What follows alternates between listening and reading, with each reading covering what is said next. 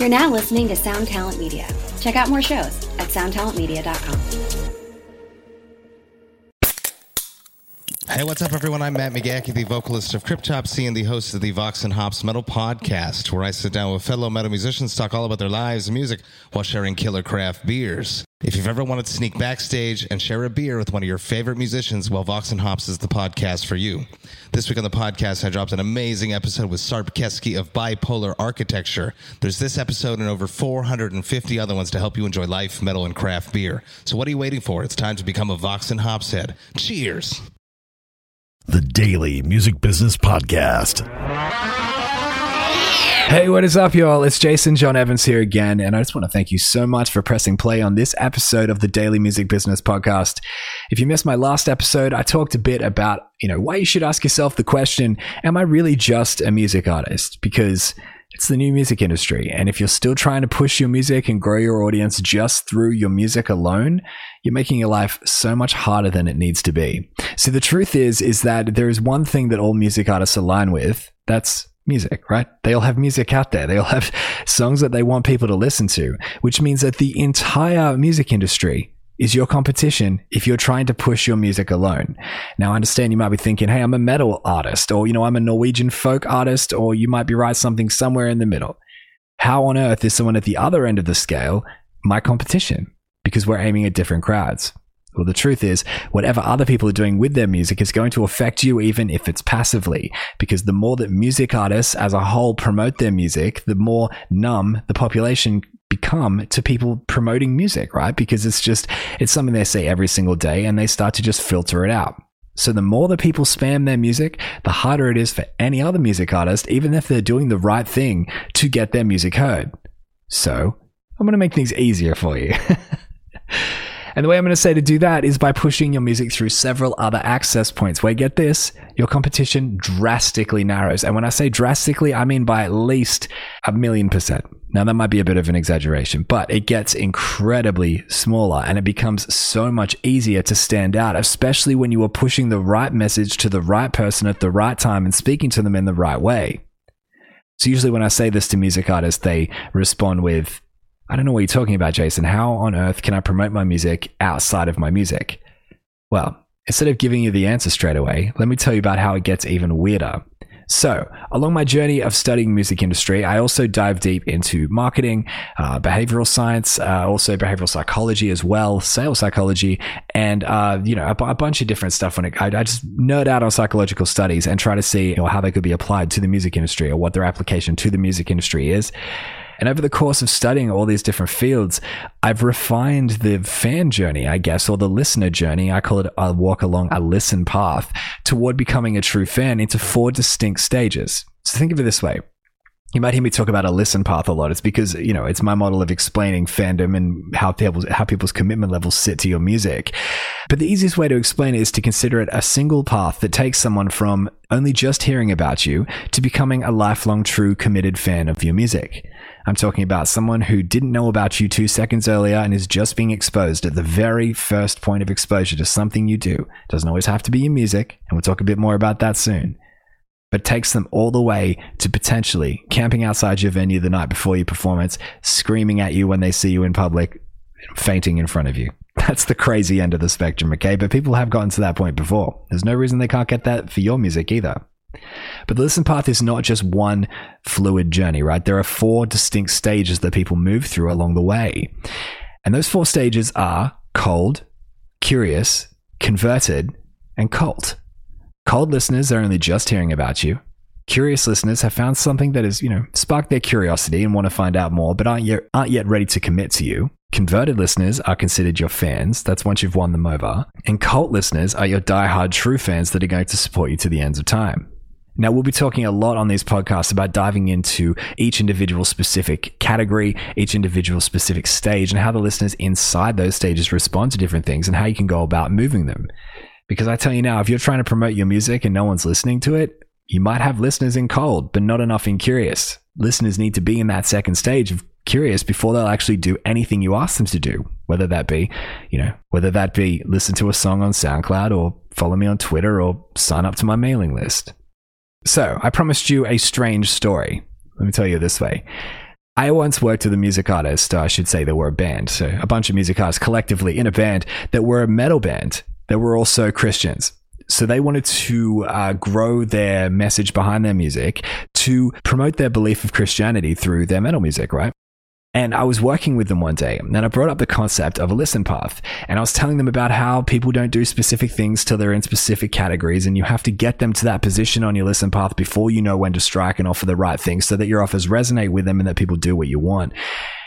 And someone asked me and they said, okay, cool. So you have to get them to listen in the curious stage so they can become a fan, right? And I said, no, interestingly enough, get this. People can actually become fans of you as a music artist, a committed fan, without ever hearing a song or without even particularly liking the music you create. Now, you're probably thinking that sounds crazy. And I tell you, it is rare, but it can happen. This band that I was working with said, you know what? Maybe that would sound crazy if I hadn't already seen it with my own two eyes, but we know a girl at our church who doesn't like metal at all, but because she likes us as people, she's at every single show. She's uh, trying to sing along to whatever she can. She's buying our albums. She's such a fan and a supporter of what we're doing. So, how does this apply to you as a music artist? Well, in the previous episode that I did, I talked about various access points and where you can promote your music by seeing outside of the general one dimensional channel mindset of I've just got to promote my latest song and start to see that you are a creative with a ton of other ways to promote your music. Now, in that specific example, these guys were Christians in a metal band that were pushing the message of their faith to their audience, right? This particular girl who doesn't like metal music on paper shouldn't become a fan of this band, right? Well, if all they did was promote their music, she wouldn't be a fan of that band because that would be the only access point to their listen path that they're providing for her. So she would have no other way of beginning her journey toward becoming a true fan other than specifically through that access point that they provided and made available, which was just their music. And because she doesn't align with that, isn't compatible with that, doesn't resonate with that, she won't pursue that journey. But if you can provide multiple points of access to your listen path through other channels, who you are, what you stand for, where you come from, what you're about, you will start to see big results. Now, in this example, they provided the access point of their faith because that was the message behind their music, and she was able to jump on board because she resonated with that. The music became passive to her. It was the cause that made her stand behind it and make her want to jump on board for the long term. Now, obviously, that's quite an outlier of a case because you don't want an audience full of people who don't like your music but love your cause. But it should go to show you that that is absolutely possible. People can like your music without ever hearing a song. They can become committed fans of yours without ever listening to a single thing you create.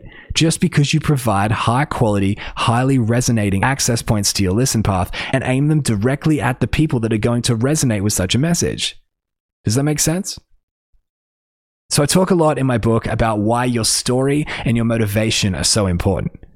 Now, this episode now isn't to dive specifically into your story and motivation, it's to give you a general overview so you can start to think how you can be providing different access points to your listen path to allow new listeners of yours jump on board on their journey toward becoming a true fan of yours through an access point that suits them and their desired uh, interest and curiosity uh, tendencies or preferences we all know on TV shows like Australian Idol, America's Got Talent, you know, Britain's whatever, The Voice.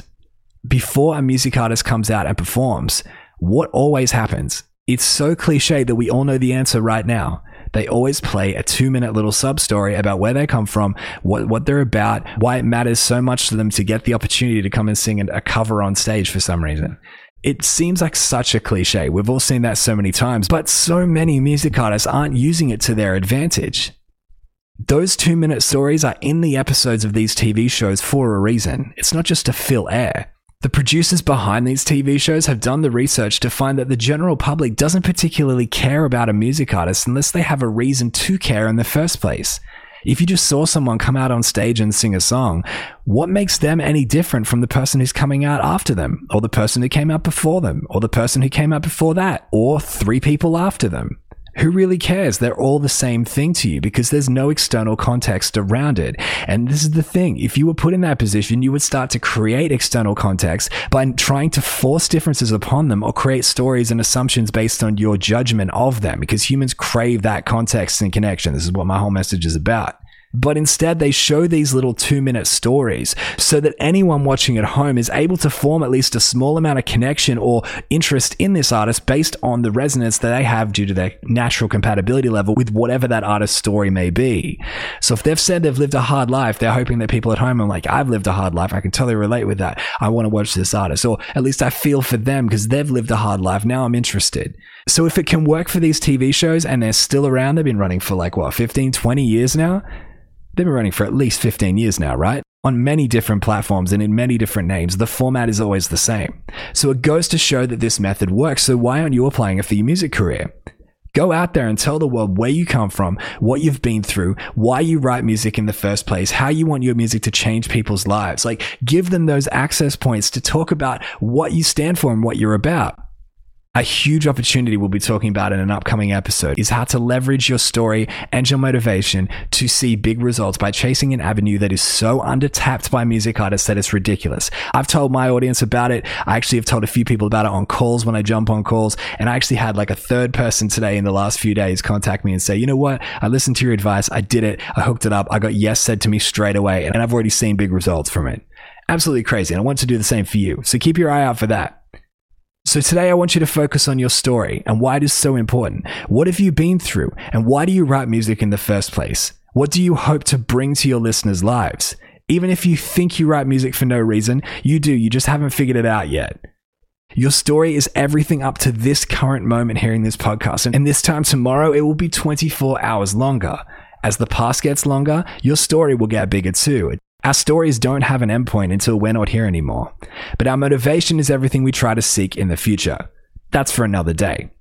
Provide your story everywhere. Put glimpses of it in your Instagram captions. If you get interviewed, talk about where you come from. Reach out to people that might be going through something that you went through or that your music can be the antidote to, and you'll start to see people grab onto your music with an almost irrational connection. Subscribe today to the Daily Music Business Podcast on your favorite podcast platform.